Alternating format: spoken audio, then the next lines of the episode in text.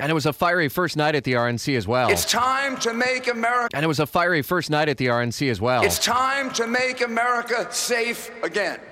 It's time to make America one again. One America! Rudy Giuliani, one of many speakers uh, trying to really bring the House down. Trump broke from tradition himself, actually showing up for the first night of the Republican National Convention. ABC's Brad Mielke continues our team coverage uh, from Cleveland. Some of the other big takeaways that everyone's still chattering about there this morning? Well, that's right. Uh, Rudy Giuliani, uh, there was uh, Sheriff uh, uh, Sheriff Clarke from Milwaukee saying that uh, Blue Lives Matter. There's African American uh, sheriff who said unequivocally that, that the Black Lives Matter movement has has marginalized cops. Uh, that went over very very well. And then you had the mother of this victim in the Benghazi uh, uh attacks give this emotional speech that really uh, brought several in the room to tears. She was clearly emotional as she talked about it. Uh, those were some of the, the sort of unscripted moments, or maybe the unexpected moments that got people up out of their seats. And then, of course, there was the moment everyone knew was coming: Melania Trump talking about uh, her husband Donald introduced by Donald Trump himself. That got everyone on their feet,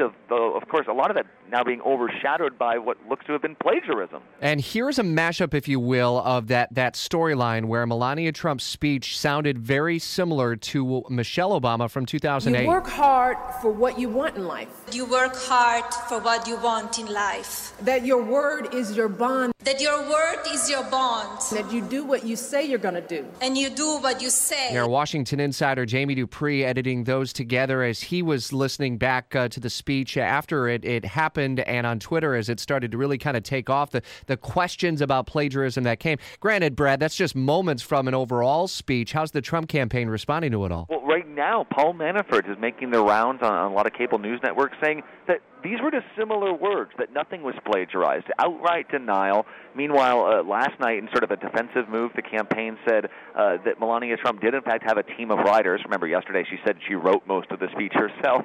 And the, those writers used fragments from her thoughts and from other things and tried to put them all together. Did not deny that they plagiarized it, but today, outright denial. They say these are Melania's, Melania Trump's uh, thoughts.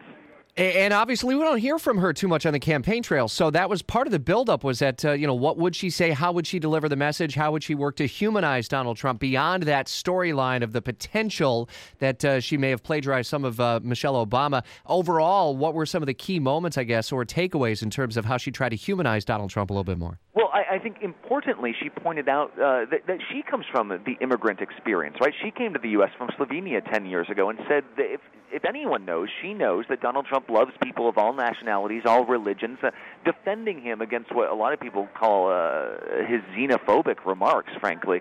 Uh, and so, and she was also able to talk just about what his what his values are. You heard it there. However, um, she that did go over very well with the crowd, and and it was also her chance to just introduce herself to a lot of the the country, as it was Michelle Obama's chance to introduce herself about eight years ago. Make America Work Again is the theme today. Senate Majority Leader Mitch McConnell, House Speaker Paul Ryan, uh, New Jersey Governor Chris Christie, two of Donald Trump's children, all up today. ABC's Brad Mielke, one of uh, the many contributors that we have in Cleveland. Our Stephanie Brown is following the Florida delegation. We'll hear from her next hour ahead of the big Florida delegation breakfast. And our Washington insider, Jamie Dupree, taking you inside the RNC all this week in his blog at WOKV.com.